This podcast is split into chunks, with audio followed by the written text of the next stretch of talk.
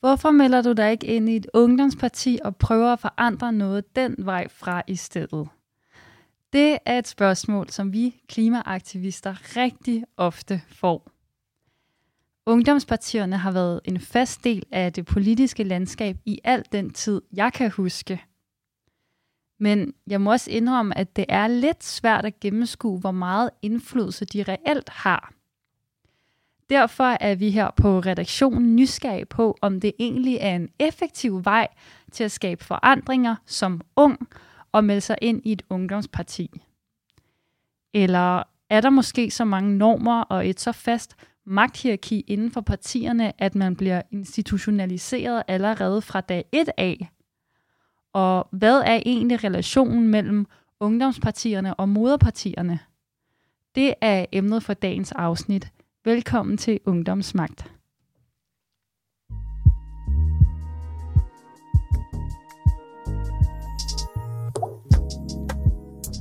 Unge har alt for lidt indflydelse i dagens samfund.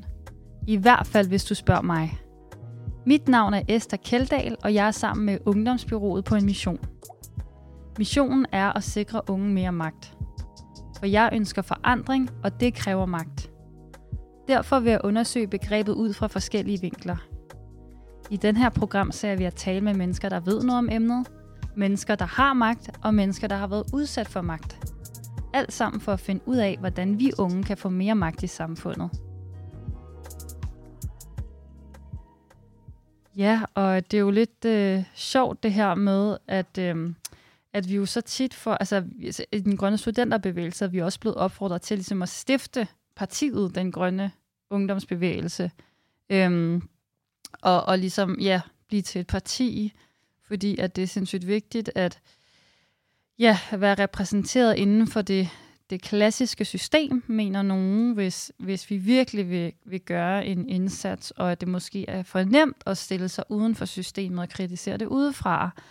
Men, men der må jeg altså også bare sige, at jeg har en eller anden, jeg har en mavefornemmelse om, at det er lidt gammeldags, det der foregår i ungdomspartierne, og da vi jo øh, startede den grønne ungdomsbevægelse i 2018, der var der bare så meget brug for øh, noget nyt, fordi vi havde virkelig den opfattelse, at de etablerede mm, fællesskaber, øhm, unge fællesskaber, ikke øh, havde været i stand til rent faktisk at magte den opgave og virkelig sige fra og markere sig på, på klimadebatten. Øhm, men, men siden da er der, jo, er der jo faktisk sket det, som vi er rigtig glade for, at stort set alle ungdomspartierne tilslutter sig for eksempel en CO2-afgift, øhm, og, og har også været med til at lægge pres, så vidt jeg kan forstå, på deres moderpartier, for at de også ligesom skulle øh, tage den politik op og, øh, og tage det alvorligt. Så, og det, det, sådan, det gjorde mig rigtig glad, da jeg læste en, øh, sådan et fælles debatindlæg, der var blevet skrevet for nogle år siden af, af forpersonerne for de her forskellige ungdomspartier. Men, øh, men det, det er også lidt spændende, hvad, hvad magtdynamikkerne er internt i partierne, og der har jo desværre været nogle, nogle rigtig grimme sager også øhm, om magtmisbrug, der, der ligesom eskalerer over i seksuelle krænkelser, og jeg tror også, det har faktisk skræmt mig lidt væk. Øhm, så jeg tænker, at det er et spændende emne, også for vores øh, lyttere, at finde ud af, jamen hvad, hvordan står det til her i 2022, og ja, er det virkelig en vej til at få indflydelse?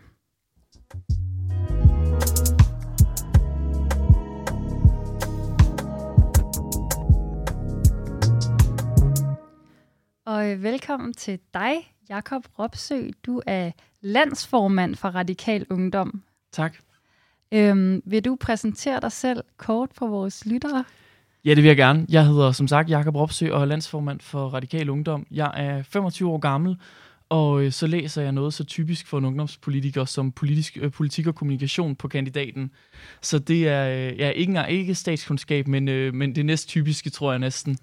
Øhm, og udover at øh, bruge rigtig meget tid på politik, så øh, øh, bruger jeg, kan jeg godt lide at spille lidt fodbold og lidt håndbold og sådan noget, lidt, øh, lidt typiske ting, men, øh, men ikke så meget andet end det. Og øh, hvor lang tid har du været politisk aktiv? Uha, jeg blev meldt ind i, øh, i Radikal Ungdom i 2014 allerede. Du øhm, blev meldt ind? Altså ja, meldte du dig altså selv jeg meldte mig selv Okay. ind, ja. ja. jeg meldte mig selv ind selvfølgelig øhm, i Radikal Ungdom i 2014. Var ikke aktiv før øh, mit sabbatår, hvor jeg synes, jeg manglede lidt at lave, og øh, så var det en god fritidsaktivitet at tage til en gang hver anden uge i en øh, lille lokalforening i Herning, hvor vi mødtes og spiste noget pizza og diskuterede noget politik. Og det var sådan set det. Så da jeg flyttede til Aalborg, der kendte jeg simpelthen ikke nogen mennesker i Aalborg overhovedet. Så øh, det var en rigtig god måde at komme til at møde nogle mennesker på, og nogen, man måske havde et fællesskab med. Og lige pludselig så, øh, fra den ene dag til den anden, så var vi en bestyrelse, og øh, gik fra 11 mennesker til 37 mennesker, der kom hver gang. Og øh, der var nogle ting, der skete, som gjorde, at øh, jeg endte med at blive lokalformand der. Øh, og synes bare, det var fedt at drive en lokal forening, men ville egentlig også godt arbejde lidt mere med noget politik. Så jeg blev ordfører for Radikal Ungdom. Samtidig, øh, eller fire måneder efter, trak vores daværende landsformand sig. Og så øh, blev jeg valgt som landsformand i øh, 2020.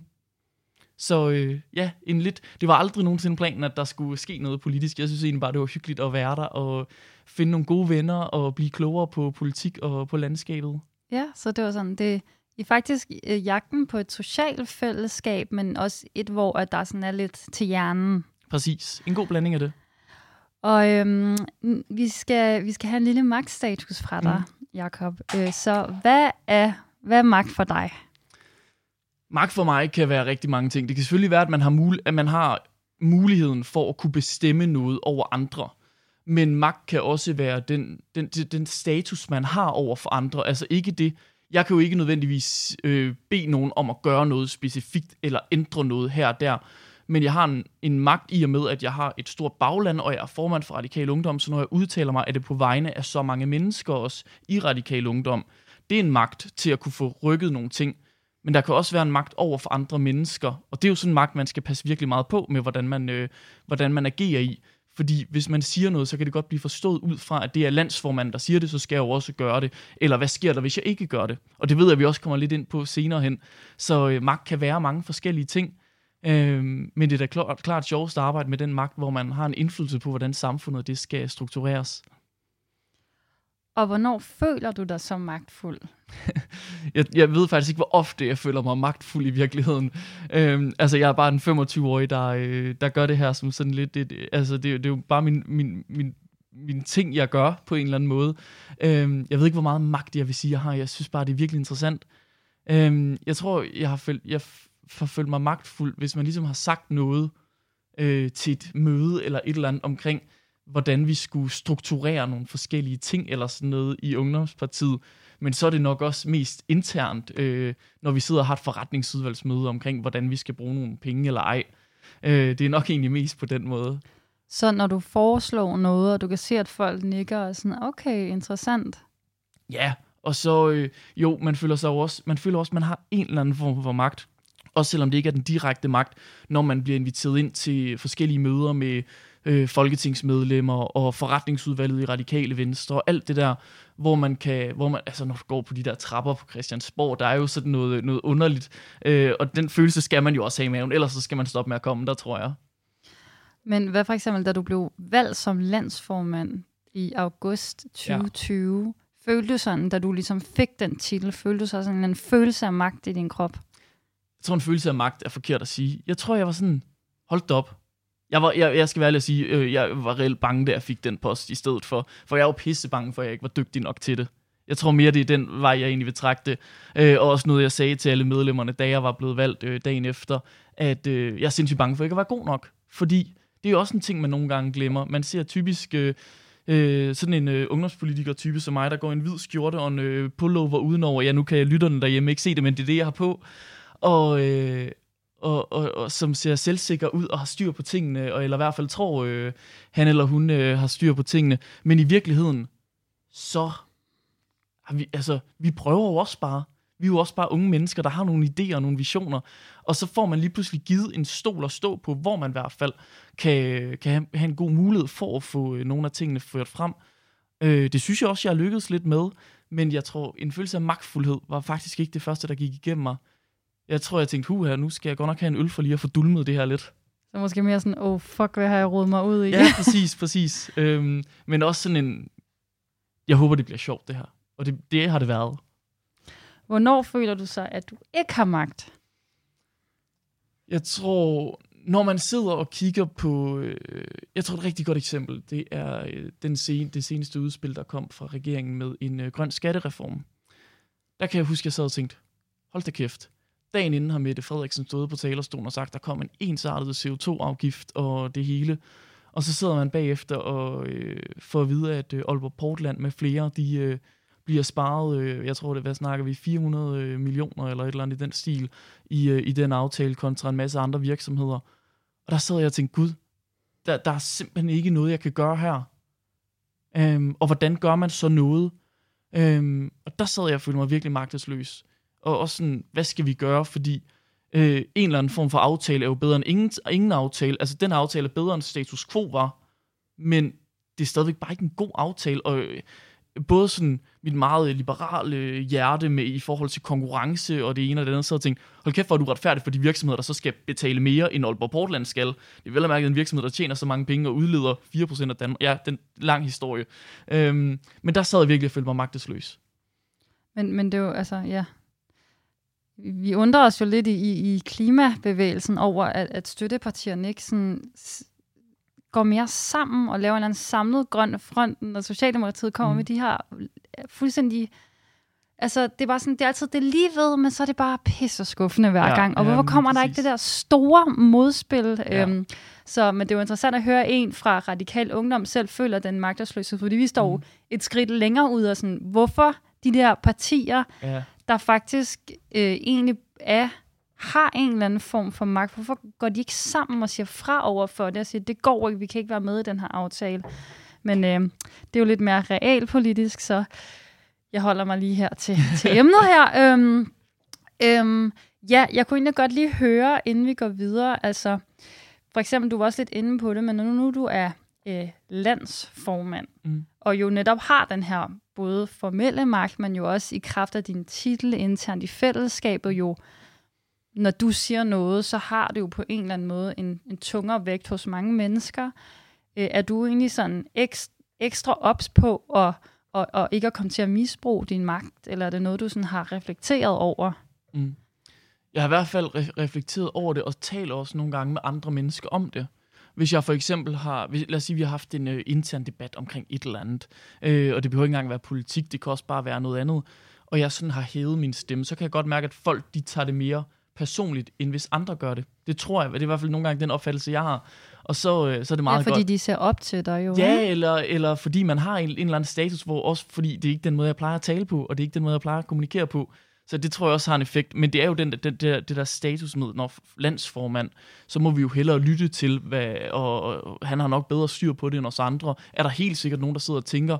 Så jeg øh, går rigtig meget ud af, i hvert fald, hvordan jeg tager ordet, når jeg øh, går med i debatterne og sikrer mig, at der kan være tre, der lige har talt imod min holdning, så er det jo meget vigtigt, at hvis jeg siger noget andet, at jeg så også imødekommer de andres holdning, sådan til at de ikke føler, at de bare bliver øh, skovlet under bussen på en eller anden måde, og, øh, og få at vide, at øh, den holdning, du har, den er i hvert fald dum. Det synes øh, landsformanden i hvert fald. Øhm, så det, det, det er i hvert fald noget, jeg har meget fokus på. Så handler det jo også omkring, hvordan man taler til mennesker og sådan noget. Hvis du, øh, hvis du har et billede af, at du selv kan styre alting, og... Øh, så, øh, så tror jeg i hvert fald, du går, du går rigtig galt i byen med, hvordan du også agerer. Det er, nu, nu synes jeg jo selv, at jeg, jeg er et meget øh, stille og roligt menneske, når det kommer til, hvordan man, øh, hvordan man tager imod folk. Men det handler jo meget med en, ens presence i rummet, og hvordan man sidder også og griner, og hvordan man tærer sig helt generelt. Fordi det skal jo også være sådan til, at folk de skal kunne være trygge med ved at komme til en og sige, hey, jeg synes egentlig, at den her situation var ret nederen. Øhm, kan vi lige tale om det? Fordi ja. hvis du agerer på en dårlig måde, så kommer folk jo heller ikke til dig med det der nederen. Det er rigtigt. Uanset om det er dig selv eller andre, der har gjort det. Ja, og der har jo været eksempler på, at folk faktisk har klaget til ledelser mm. over for eksempel kultur med seksuelle krænkelser, mm. hvor det bare ikke bliver taget imod, eller de ikke føler sig trygge ved at snakke med ledelsen om det. Så. Helt sikkert. Øhm, og hvordan, okay, det kan være, at du har været lidt inde på, hvordan vil du sådan beskrive din ledelsesstil? Jeg tror, min ledelsesstil er meget, øh, meget nede på jorden. Øhm, jeg kan godt lide at uddelegere, fordi der er også en grund til, at folk de vælger at være aktive. Det er jo, fordi de gerne vil gøre nogle ting. Øhm, så det handler om også at give folk så mange muligheder som overhovedet muligt. Og øh, jeg tror også, man nogle gange tager fejl, hvis man tror, man bedst selv kan, kan stå for det hele. For eksempel så, hvis vi kigger på sådan noget som skolevalget. Vi fik et rigtig godt skolevalg med 14,6 procent af stemmerne, og det er jo kun sådan noget, man går op i ungdomspartierne i virkeligheden. Men da, jeg, da vi forbereder den her skolevalgskampagne, der var det jo også vigtigt for mig og en generel kultur i RU, at det ikke er landsformanden, der står for det hele. Vi havde to frivillige, der var valgt som skolevalgsarrangører, som var med til ligesom at sætte det hele op og samtaler med Dansk Ungdoms Fællesråd øhm, øh, og lave arrangementer i partiet. Så øh, sørgede vi for, at vores ordfører kunne skrive nogle gode øh, argumenter til for, for og imod de forskellige debatemner og sådan noget. Sådan til, at hvis jeg skulle have gjort alt det, plus alt det andet, jeg også lavede, jamen, så var det jo ikke blevet lige så godt. Det er jo også en vigtig ting. Så jeg synes jo i hvert fald, det handler om at kigge på, hvordan man får mest kvalitet, og det gør man altså ikke altid ved, at det er en selv. Jeg tror i hvert fald, man overvurderer, hvor dygtig man er. Ja, det er jo også, øh, vi havde på et tidspunkt et afsnit omkring, hvordan man undgår sådan at blive magtfuldkommen, mm. fordi der er psy- psykologiske øh, studier, der faktisk peger på, at folk nogle gange, når de får magt, simpelthen begynder at overvurdere andre evner, og, og glemmer at være ydmyge, mm. og, og glemmer også at give, give credit til alle de andre, der har været med til at Præcis. tage en beslutning og komme frem til noget.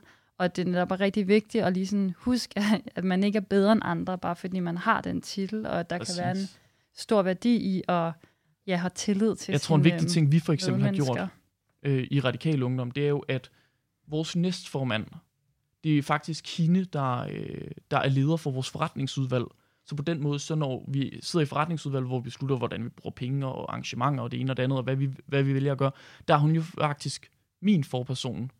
Øhm, så på den måde, så, øh, så er jeg, man jo ikke, sådan, bare fordi man er landsformand, så er man jo ikke formand for det hele. Der er også nogle andre strukturer, og i vores politiske og organisatoriske øh, eller strategiske øh, udvalg, der er det heller ikke mig, der sidder for bordenden og styrer. Der har jeg lige så meget at sige som alle de andre. Så øh, på den måde, så tror jeg egentlig, vi har en meget fin balance der, der også lige kan...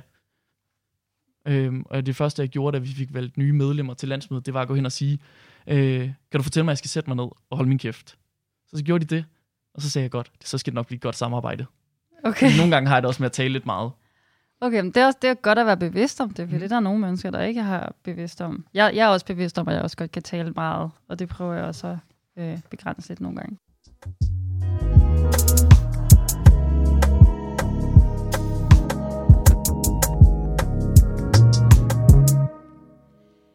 Ja, og nu er vi nu skal vi lidt øh, dykke lidt dybere ned i det her emne omkring øh, hvilken indflydelse og magt ungdomspartier har. Og det er jo klart, at du, Jakob Ropsø, landsformand for Radikal Ungdom, du kan jo tale ud fra det perspektiv, at det ligesom er radikal ungdom, du kender til.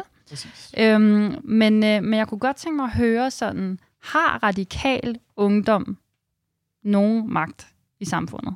Ja, det synes jeg. Det synes jeg. Øhm, hvis vi kigger på det sådan, den direkte magt i hvert fald.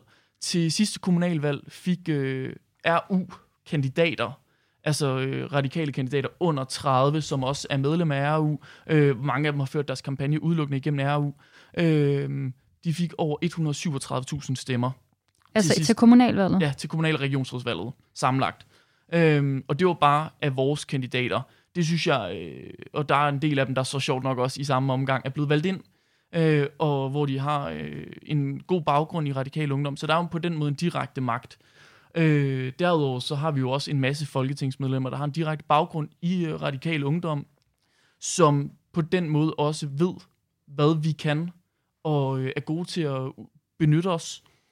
Øh, hvis vi så kigger lidt mere på den indirekte magt, hver gang vi har møde i vores politiske og strategiske øh, udvalg, så øh, har vi et møde med enten en fra Folketingsgruppen eller en fra Europaparlamentsgruppen, som kommer ind, hvor vi også kan sige, hvad mener vi, hvad er vores tanker, og nogle gange spørger de også ind selv til det. Så øh, det er virkelig en god måde at gøre det på. Derudover, altså fra radikale venstre? Fra radikale venstre, ja. ja. Altså det er, jo, det er jo mest den måde, vi også... Jeg tror i hvert fald, hvis man skal kigge på, hvordan vi udnytter øh, vores muligheder for magt, så er det med at kunne rykke nogle mandater i radikale venstre. Og, og hvor ofte har I sådan nogle møder? Øh, jeg tror, vi har de der øh, politik- og strategimøder har vi seks gange om året. Okay. Og øh, derudover så har vi jo vores ordfører for forskellige områder. Vi har seks øh, ordfører, der har nogle forskellige områder, som så har møde med øh, folketingsmedlemmerne for de områder, hvor de også kan sige, okay, det er det her, vi gerne vil arbejde for i Radikal Ungdom over de næste år, og øh, måske finde nogle, øh, nogle mismatch og forklare hvorfor. Et rigtig godt eksempel på det er eksempelvis øh, mink, øh, aftalen, hvor man jo aftalte, at man ville genåbne for mink. Det kunne gøre det rigtig svært, øh, så i at egentlig bare lukke det ned, når man har lovet, at de kan få lov til at genåbne. Det var en ret stor prioritet for os i Radikal Ungdom, at vi ikke skal genåbne øh, minkerhvervet. Både på grund af dyre, øh, dyrevelfærd, men også på grund af miljø og klima. Øh, jeg har sindssygt mange tal på, hvor, hvor dårligt det er, både for klima og miljø og det ene og det andet. Øhm, og hvad gør man så som ungdomsparti for at kunne få rykket nogle ting? For jeg var i tvivl om, hvor radikale venstre ville placere sig. Jeg vidste, der var nogen, der var for, og nogen, der var imod. Mm. Så skal vi jo kigge på, okay, hvordan kan vi overbevise dem her? Det første, vi gjorde, det var at lave en øh, stor helsidesannonce i politikken, hvor vi skrev direkte, kære radikale venstre, bum, øh, og så skrev ud fra radikal Ungdom synspunkt. Det næste, vi gjorde, det var, at vi lavede lidt øh, Facebook-kampagner på det. Men der, hvor man har den helt store for, fordel, det er, at vi kan jo lave simpelthen et brev og gå ind og aflevere til alle vores folketingsmedlemmer, hvor vi både forklarer, hvad er det smarte i forhold til dyrevelfærd, det skrev vi en side om. Så skrev vi en side omkring klima og miljø, hvilke konsekvenser det har. Fordi det tror jeg ikke, der er særlig mange, der er opmærksom på i den her debat nemlig. Det svarer til, at vi lukkede 71.000 øh, dieselbiler ud på vejene igen. Det, det, det, det er den sammenligning, vi har i forhold til, øh, i forhold til både øh, klima, men også i forhold til luftforurening og sådan noget. Det er jo virkelig en, en, en statistik, der, der vil noget. Præcis. Og der var vi ret overbevist om, i hvert fald, at vi kunne, øh, vi kunne tale til nogle af dem, der måske ikke øh, var lige så meget inde omkring dyrevelfærden. Og øh, nu er der jo selvfølgelig ikke lavet nogen afstemning på det endnu, men lurer mig, om ikke radikale venstre kommer til at stemme, øh, stemme for, at man, øh, man, man nedlukker det. Øh, jeg ved i hvert fald, at jeg har haft samtaler med nogen, der til at starte med var imod at lave en permanent nedlukning, som nu er for. Øh, og det er jo også noget, vi kunne stå og sige til forretningsudvalgsmøder med Sofie Carsten Nielsen og Martin Lidegaard. Det er også noget, vi kunne stå og sige til hovedbestyrelsesmøder, hvor udover en masse folketingsmedlemmer og europaparlamentsmedlemmer, så sidder der nogle af de mest indflydelsesrige mennesker i baglandet, som, også, øh, som vi også kunne forklare de her tal. Så på den måde, så kan vi få en direkte magt ind til Radikale Venstre og deres mandater. Og lad os bare sige, at vi har rykket 14 mandater i den snak. Så er det altså lige pludselig rigtig meget magt, man i hvert fald har mulighed for at have. Helt klart, men det kan man jo så følge med i som, som lytter, hvad der så sker, hvad Radikale Venstre så ender med at have altså en samlet holdning, når den her debat kommer op? Eller er det noget, der skal stemmes om helt konkret Det er noget, i der skal stemmes Folketinget om helt konkret i Folketingssalen. efter sommerferien? Eller? Ja, det tror jeg nok, ja. Øhm, jeg skal faktisk være ærlig at sige, jeg kan simpelthen ikke lige huske, hvornår det præcis er. Øhm, men det er jo noget, man også skal vende først i gruppen, og finde ud af, hvad er gruppens samlede holdning dertil. Okay, men det er, jo, det er jo virkelig et spændende eksempel, der også viser sådan lidt en, en, en dobbeltrolle, I har. De på en eller anden måde er meget, meget tæt forbundet med radikale venstre, i og med, at jeg har de her sådan, personlige indgang og kan ja, have møder med dem øh, ofte. Og, men også, at de ligesom kan lave det her sådan, pres udefra ved at indrykke sådan en annonce, for eksempel. Præcis. Så det er jo interessant at høre om. Hvordan er I egentlig sådan organiseret i radikale ungdom? Vi har sådan, øhm, vi deler op i to dele. Vi har vores organisatoriske led, der er det her forretningsudvalg, jeg omtalte før, og så har vi det politiske led. Vores forretningsudvalg styrer rigtig stort, øh, styrer øh, det hovedsageligt af vores økonomi. Har I en stor økonomi? Øhm, det er ikke i forhold til så mange andre ungdomspartier i hvert fald. Øhm, men vi har en, øh, en okay økonomi, der hænger sammen, og som gør, at vi kan, det vi bruger de fleste af vores penge på, det er simpelthen arrangementer. Og er det ikke DUF, Dansk Ungdom, Jo. Fællesråd, der, Jo. der betaler eller Jo, giver lige penge præcis. til- Igennem, øh, igennem de penge, der kommer ind fra Danske Spil. Øhm, og så får man efter, hvor mange medlemmer man er jo. Øhm, og så er der jo så også, jeg tror, der er nogen, der er bedre til at få, øh, få lidt flere penge udefra. Det er vi ikke så gode til. Øhm, men det gode ved at få penge fra DUF, det er jo også, at der er nogle ret store krav til, hvordan de skal bruges, de her penge. Sådan til, at der skal være x antal lokalforeninger rundt omkring i landet. Der skal være x antal arrangementer rundt omkring i hele landet. Øhm, den største økonomipost, vi har, det er hvor, for eksempel vores rejserefusionspost, som øhm, simpelthen går til at sikre, at alle vores medlemmer, ligegyldigt hvor i landet de bor, kan komme til vores nationale arrangementer i Radikal Ungdom og få deres øh, rejse betalt til og fra, sådan til at det svarer til cirka en øh, ung billet med DSB. Så Bliver folk så opfordret til ikke at flyve, men at tage bus eller tog i vi stedet? gør i hvert fald vores allerbedste for det. Det kan jo selvfølgelig godt være svært, hvis vi har øh, medlemmer i Aalborg, øhm, der, hvad hedder det, øh, der skal nå noget tidligt om morgenen, og samtidig skal nå noget sent om eftermiddagen, eller sådan noget i den stil. Øhm, så vi vælger også at sige, at der skal være en fleksibilitet og en mulighed for, at man kan gøre det, som man vil. Vi har så også lagt penge af til, at man kan få flykompenseret. Det tror jeg, øh, det for mange flyvirksomheder det er en øh, stor omgang greenwashing i virkeligheden. Men vi vælger dog alligevel at sige, at øh, de penge vil vi godt lægge til side til det, sådan til at man har den mulighed.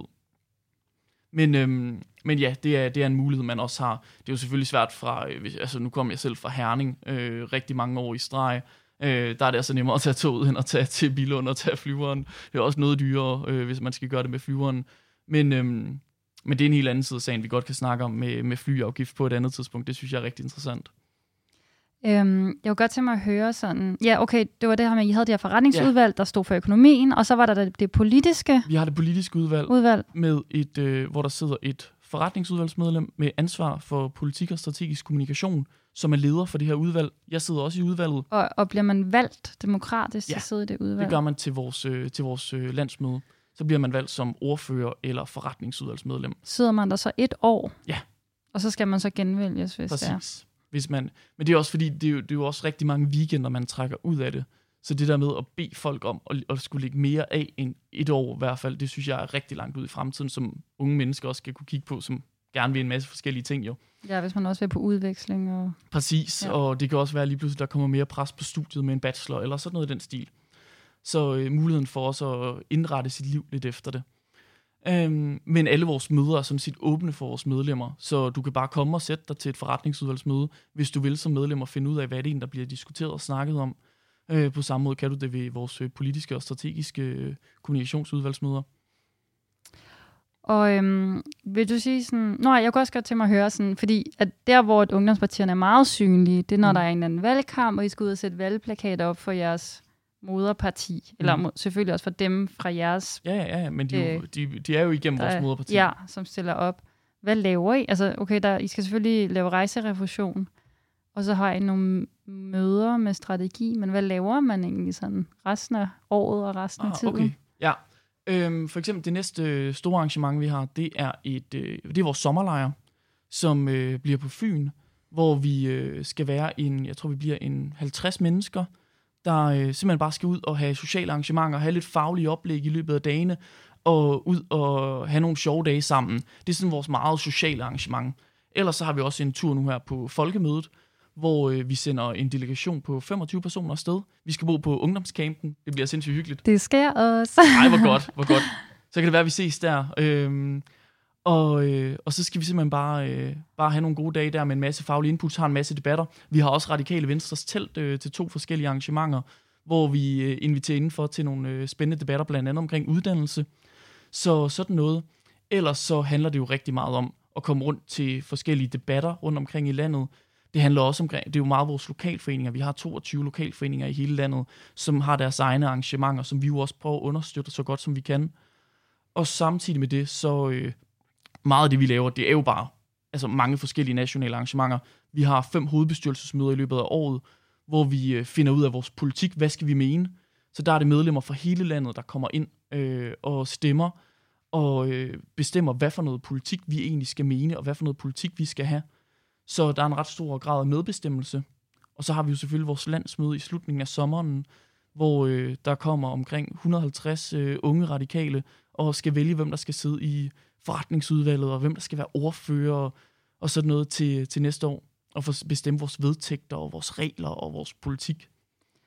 Okay, så, så øh, det er faktisk meget med ud og, og markere jer øh, til forskellige debatarrangementer, men det virker også som om, det virkelig også er sådan en, en verden, men man kan blive suget helt ind i, når først man kommer ind, fordi der bare er faktisk rigtig meget, mange tilbud og arrangementer. Helt bestemt, helt bestemt. Og det- vi forventer heller ikke, at der er nogen, der kommer til alting overhovedet. Øh, vi håber selvfølgelig, at for eksempel dem, der sidder i vores forretningsudvalg, som er med til at styre arrangementerne og lave dem og sådan noget, at, øh, at de kan møde op til så meget som muligt. Øh, det er også for at have en god føling med medlemmer og sådan noget, at det er, det er meget vigtigt. Øh, derudover så håber vi da også bare, at folk kommer, fordi de synes, det er sjovt. Øh, og fordi de synes, de lærer noget. Det handler også om for os at, at lære vores medlemmer noget. For eksempel ja. op til skolevalget, der øh, rejste jeg rundt i hele landet og øh, lavede debattræning med en masse af vores forskellige lokalforeninger, sådan til at de følte sig rustet og trygge ved at gå ud og tage en debat. Og der var, på, der var formålet aldrig, at det gælder om at få så og så mange procent af stemmerne eller sådan noget. Det handlede mere om at sikre, hvad gør du, når du øh, kommer til at debattere det her, der jo egentlig godt kan være ret ubehageligt. For eksempel hårde straffe. Øh, det kan være super svært at debattere, og det kan være, at man også selv har oplevet noget inde på livet, der gør det, det kan være svært. Så hvilke, hvilke tips og tricks kan man gøre for at gøre debatten noget nemmere for en selv, og også for publikum? Så der er også et uddannelseselement i det? 100 procent. 100 procent. Jeg synes så snart, vi, hvis, hvis ungdomspartierne misser uddannelsesaspektet over for sine medlemmer, så er vi i princippet på mange punkter kun en social klub, der også har noget magt på grund af vores forskellige relationer. Og det vil være ærgerligt. Det synes jeg virkelig. Fordi jeg har fået så meget ud af personligt. Jeg vil aldrig kunne have siddet her, hvis ikke det havde været for den oplæring, jeg har fået i Radikal Ungdom, til at sidde og lære at udtrykke mig, gå op på en scene foran mennesker, stå og tale for øh, 500 mennesker i 10 minutter. Det er jo en utrolig svær ting, og det er jo noget, man kan bruge resten af livet, uanset om du vil i politik, eller om du vil noget som helst andet. Jeg tror, langt de fleste jobs i dag bliver jo nogen, hvor du skal kunne komme op og formidle og forklare og fortælle andre mennesker, hvad din agenda er, og hvad dit formål det er, og øh, kunne videreføre viden. Og det synes jeg er vigtigt at lære vores medlemmer. Fordi det synes jeg ikke nødvendigvis, man får så mange andre steder i uddannelsesaspektet øh, øh, i Danmark.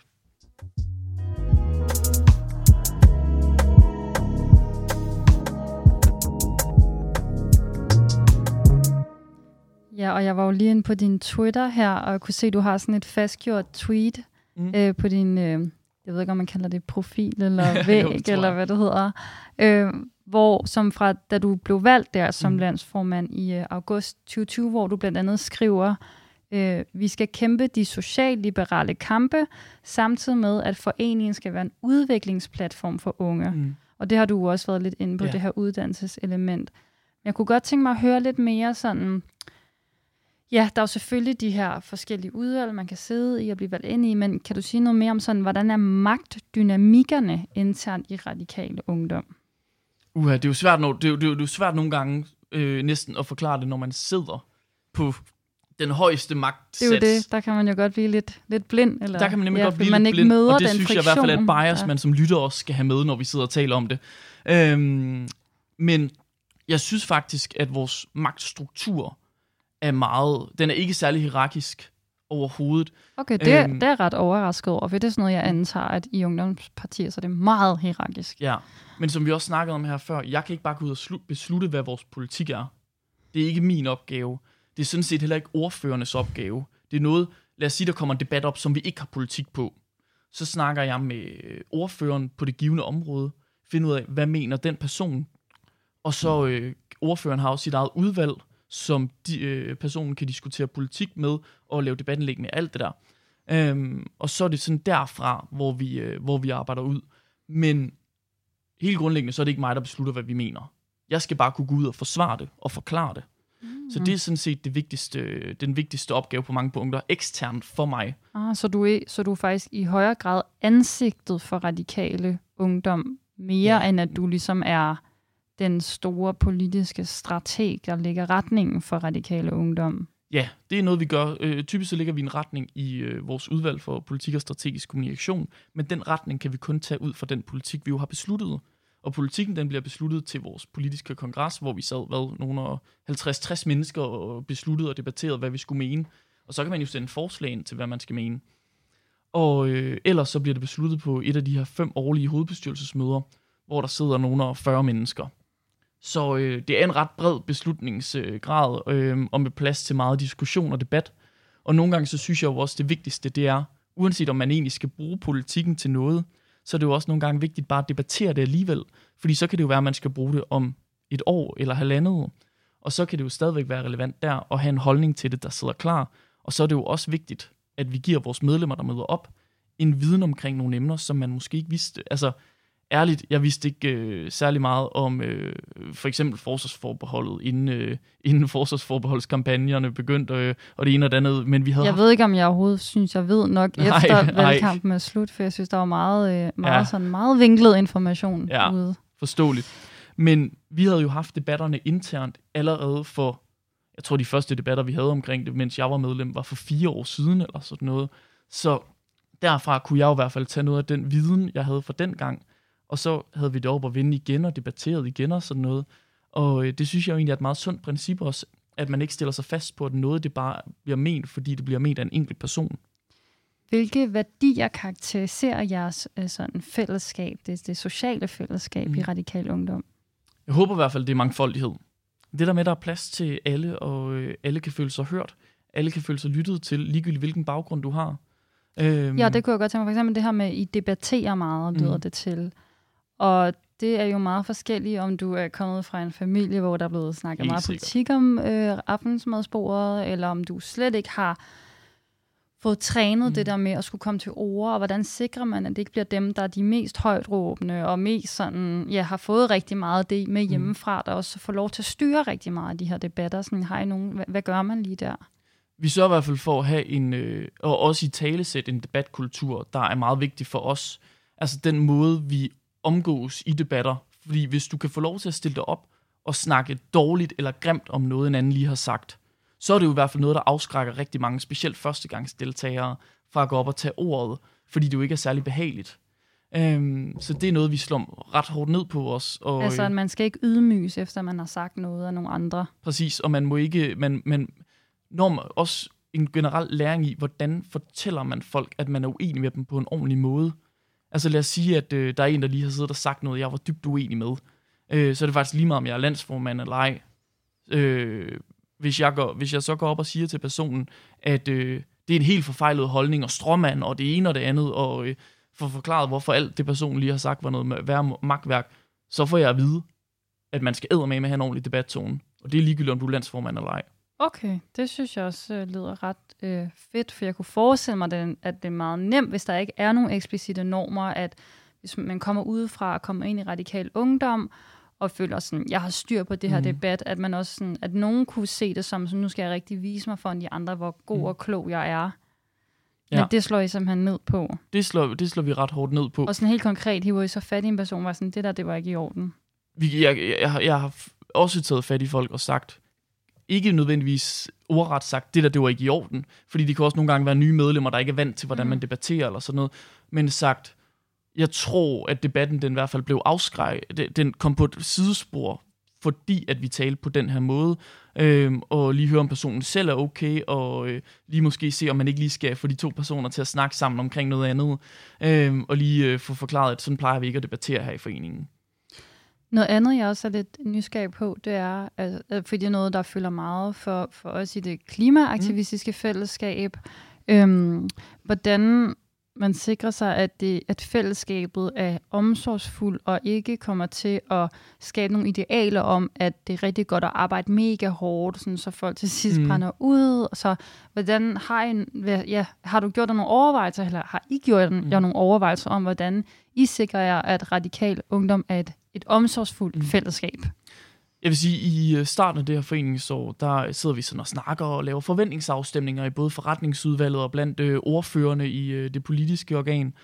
Og øh, derfor har jeg sagt det her med, fordi at der bliver lige nævnt, at øh, vi, øh, vi forventer, at de kommer til hovedbestyrelsesmøderne, hvor jeg så også får sagt, men det er også helt okay, hvis man for eksempel har en, øh, en aflevering i gymnasiet, der skal afleveres øh, søndag aften, så sige, når man jeg møder op og viser ansigt, men jeg bliver nødt til at tage hjem i løbet af lørdag, sådan at jeg kan komme hjem og få lavet min aflevering, og øh, måske lige sove i min egen seng, inden jeg skal skrive den søndag. Øhm, sådan nogle ting er okay, og, øh, og det skal også være på den måde. Man skal heller ikke møde op, hvis man er syg, øh, øh, ikke apropos corona, men bare generelt, at man skal også kunne hænge sammen og få sit liv til at hænge sammen, fordi så får vi også det bedste ud af det. Få sagt det her med, der er nogle deadlines i ny som man skal svare på med mails, men man må også lige sige til, hvis man, hvis man bare er overlastet med arbejde.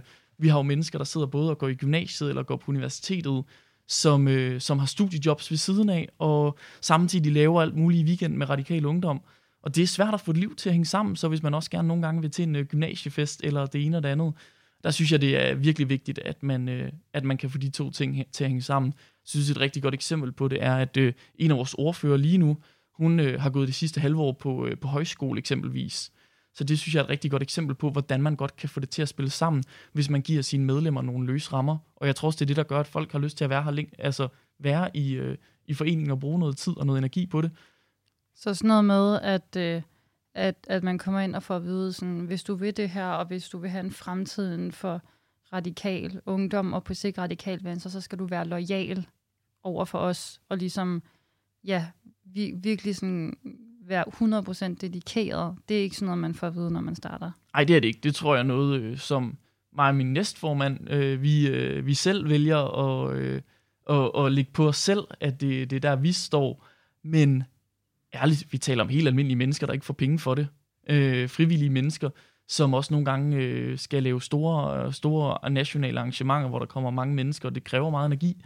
Så er det også vigtigt at lige at sige til dem bagefter, at øh, nu er det vist godt, at de lige holder en, øh, en pause, og, øh, og lige får lidt ro på, sådan til at der ikke... Øh, fordi så får man heller ikke, og det lyder lidt, øh, lidt koldt og kynisk, når man siger det på den måde, men man får heller ikke kvalitet ud af det. Altså, hvis du ligger en hård arbejdsbyrde på folk, som de føler, de skal øh, Gud hjælpende kæmpe sig igennem, jamen, så bliver det resultat, de laver jo heller ikke særlig godt. Og så kommer de heller ikke til at synes, det er fedt og vil fortsætte.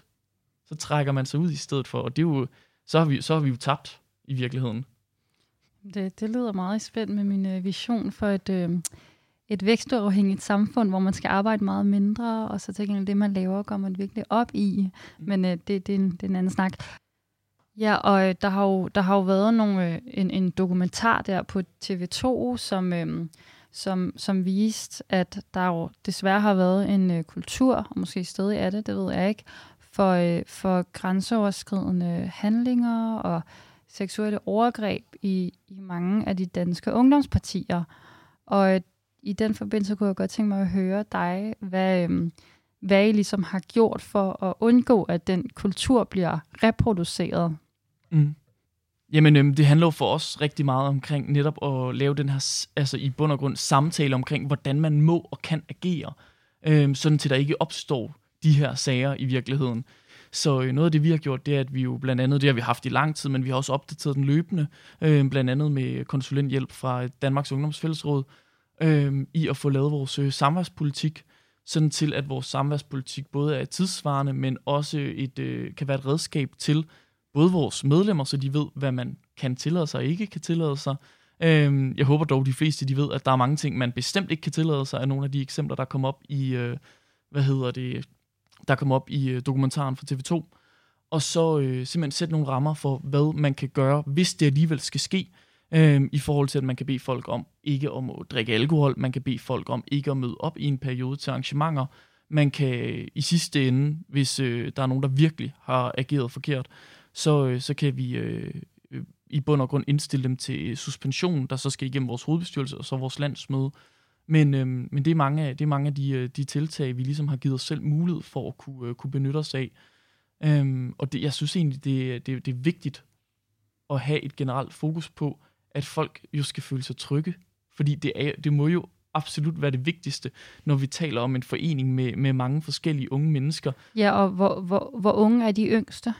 Øh, vi har medlemmer, altså man kan i princippet melde sig ind, for man er, man er 12 år gammel. Øhm, men de fleste af vores de sådan, yngste medlemmer er sådan omkring en øh, 15 år gamle.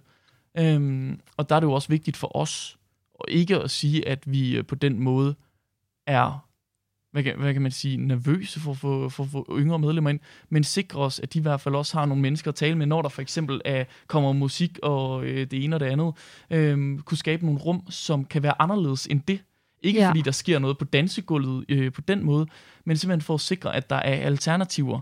Så derfor et, øh, en, en ting, vi går meget ud af, det er for eksempel at øh, sikre os at tage spil med og lave nogle rum ved siden af, så man ikke føler, at man bliver koblet væk fra festen og det sociale samvær, men man har nogle alternative muligheder Øh, jeg, kan, øh, jeg er også selv, øh, nu, er, nu er jeg 25 år gammel, og har stået på, øh, stået på rigeligt med dansegulv på øh, folkeskoler i øh, Radikal Ungdom i min tid. Jeg synes egentlig også, det er hyggeligt at bare sidde og snakke og spille nogle spil nu her, end det nødvendigvis er altid at stå på, stå på dansegulvet.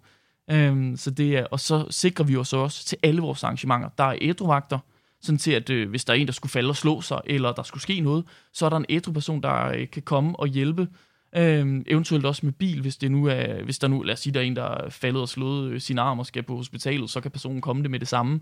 Øhm, derudover så har vi også altid vores øh, trust member corps, corps til stede, som er medlemmer ved siden af ledelsen, som har den, har den opgave, at folk skal kunne tilgå dem tage samtaler med dem. Så hvis du er til en fest og er ude på dansegulvet, og der er en, der lige pludselig rager dig på røven, og sagt, lad være, og personen gør det igen, ja. eller et eller andet, eller de ikke vil sådan, lade dig være i fred, fordi de følger efter dig rundt omkring til festen, Præcis. så kan man gå hen til dem og sige, den her person ja. gør mig rigtig utryg. Ja, og noget af det, man jo så kan starte med, det er jo enten så kan man tage samtalen på det tidspunkt, alt efter hvordan der var ledes, ellers så kan man skabe et rum også for, øh, for den person, hvor det ligesom kan være, kan være et trygt sted. Men trustmemberen har også et andet, en anden mulighed øh, og et andet spillerum. Med, øh, vi har uddannet vores trustmember og også vores ledelse til at tage de her samtaler med folk, fordi det kan også være super nederen. Øh, ja, jeg tænker, det kræver jo faktisk ret meget øh, viden og kompetencer at kunne håndtere sådan nogle situationer. Mm. Det er også derfor, vi startede foreningen ud med, at alle vores øh,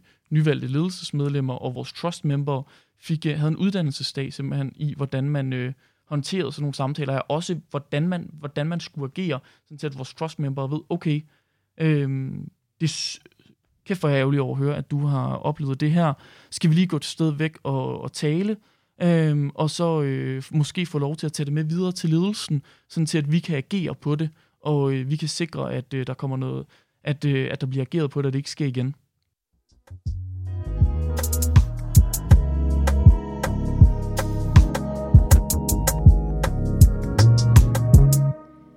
Og nu er vi snart ved at være ved vejs ende i programmet, men jeg kunne godt tænke mig at øh, høre dig lidt om sådan, øh, ja, FN's klimapanel de udgav en rapport her i april måned, hvor de sagde, at hvis vi skal øh, lykkes med at nå målene for Paris-aftalen, så skal der ske systemforandring i alle sektorer. Vil du sige, at radikal ungdom er med til at skabe systemforandring? Det synes jeg på mange punkter, vi er.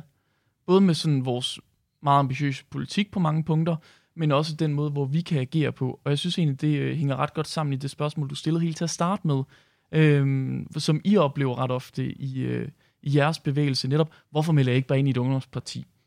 Og man kan sagtens melde sig ind i et ungdomsparti jo, men stadig være aktiv i øh, for eksempel øh, klimabevægelsen på den måde, som I er. Øh, det synes jeg egentlig ikke modsiger hinanden på nogen måde overhovedet, øh, og det må det heller ikke, fordi så tager vi igen fejl. Men jeg synes jo også, at det er vigtigt, at det andet, altså det andet aspekt er der til det, fordi vi ungdomspartier ligger også så meget inde i samtaler med politikere, og kan, det siger ikke, vi bliver, men man kan jo nogle gange blive manipuleret, eller få en uh, historie og sådan ting. Åh oh ja, gud, det er også det vigtigste for partiet. Mm. Og så er det bare vigtigt, at der står nogle andre mennesker, ja. som kan råbe op, og som kan vise den desperation, der nogle gange er. Fordi jeg udviser, jeg kan ikke udvise en eller anden øh, form for desperation på samme måde. Jeg er sådan lidt, jeg, som sagt, jeg sidder her i en skjorte og en pullover udenover. Det udviser ikke super meget desperation over for, hvad der foregår. Jeg kan komme ind og tale omkring den konkrete politik. Øh, hvorfor mener jeg ikke, vi kan gå med til noget? Hvorfor mener jeg, vi kan gå med til noget? Og få svar på det, og måske pres i nogle forskellige retninger. Men det er med også vigtigt, at der står nogen, nogen ude foran Aalborg Portland og siger, luk Aalborg Portland, eller i hvert fald sætte nogle højere krav for, hvad man skal betale der, står ude foran Christiansborg og viser politikerne, at det her det er ikke bare noget, som er fint, eller som vi er træt af. Det er noget, vi er bange for. Her til allersidst kunne jeg godt tænke mig at høre dig dit sådan take på, om I er bekymret for nogle gange radikal ungdom, at uh, kan man virkelig skabe forandring inden for systemet, og, og inden for det nuværende mm. økonomiske system, og inden for det nuværende sådan repræsentative demokrati, den måde det foregår på nu, eller burde vi sådan afskaffe det repræsentative, de, repræsentative demokrati, og for eksempel bare have en masse borgerting, for eksempel, der, der, der tager langsigtede beslutninger, så det ikke er den der fire års periode. Er det nogle mm. sådan, samtaler, jeg har, også i forhold til sådan, det kapitalistiske system, der var bygget på, det hele tiden skal udvides, mm. og folk skal hele tiden tjene mere og mere. Sådan, er det kompatibel med en grøn verden? Jeg tror, hvis vi starter med for eksempel det repræsentative demokrati. Ja, jeg ved godt, kort. det var et meget ja. langt spørgsmål. Ja, det var, det, det var meget kort. okay, det vigtigste for mig her, det er lige, det er lige selve demokratisnakken i virkeligheden. Øhm, fordi jeg tror, det afhænger rigtig meget af, hvilke politikere man vælger ind. Jeg har, jeg har stor tillid til mange af vores politikere i virkeligheden, øhm, og de faktisk prøver at gøre det bedste, de kan. Men nogle gange, så er de bare heller ikke klogere, end, øh, end de er i virkeligheden. Så det, der er vigtigt for mig, det er i hvert fald, at vores politikere åbner op til borgerne øh, åbner op til at tage samtale med borgerne, få den viden, få de informationer, så de ved, okay, hvor kan vi skabe en stor fælles forandring for vores samfund, hvor man er villig til at give afkast. Eksempelvis på, øh, så kan det være i forhold til, hvor, hvor billigt ens tøj er. Så kan det være, at tøjet det skal være lidt dyrere til gengæld, så kan vi spare Altså det, det, det, det, men det skal være meget dyrt, hvis folk skal have den løn, de, de fortjener, dem der producerer det. Præcis, præcis. Men der er også noget i forhold til, til selve klimaspørgsmålet, i forhold til transport også, og sådan noget. Så det er i hvert fald et rigtig godt eksempel på, øh, på noget. Jeg synes, noget af det bedste, jeg har set, det er, og det er ikke for at tale i egen andedam, men Radikale Venstre, der har indført et, øh, generations, øh, et generationsmøde, simpelthen omkring klimapolitik, hvor man inviterer unge såvel som ældre. Men hvis ikke vi får lavet noget om i nogle strukturer alligevel, så kommer vi jo til at se, på grund af vores demografi, at de unge vælgere, der er bare færre af dem, kontra hvor mange ældre øh, vælgere der er. Det er ikke for at sige, at ældre mennesker ikke går op i klimaet, men jeg tror ikke, de, gør, de, de på samme måde forstår de konsekvenser, der opstår nødvendigvis. Så derfor så er der i hvert fald brug for, at der både er nogen, der råber op, men måske også, at man kigger lidt på valgretsalderen. Uh, der har vi faktisk et, et afsnit om, så det var en uh, perfekt afslutning ja, perfekt. på Ungdomsmagt. Tusind tak for, at du var med, Jakob Ropsø. Det var, uh, det var rigtig spændende at høre din, uh, ja, dine tanker omkring radikale ungdomsmagt og jeres magtdynamikker og, og vejen frem. Jamen, det er mig, der snakker. Ja, og det, det var jo et, jeg, jeg, jeg vil faktisk sige, at jeg har fået nedbrudt nogle fordomme omkring øh, ungdomspolitik. Nu er det igen, det var jo radikal ungdom, så det er jo et ungdomsparti. Jeg ved ikke, hvordan det foregår i de andre ungdomspartier. Øhm, men, øh, men jeg vil sige, det, det virker da i hvert fald som om, at der er ligesom nogle, at det ikke er lige så hierarkisk, øh, som, som jeg kunne have frygtet.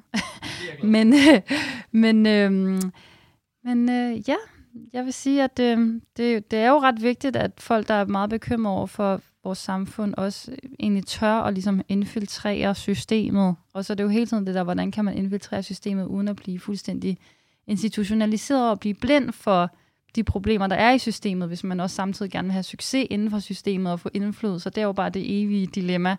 Øhm, men øh, det var i hvert fald spændende at få indblik i, hvordan radikale ungdom arbejder.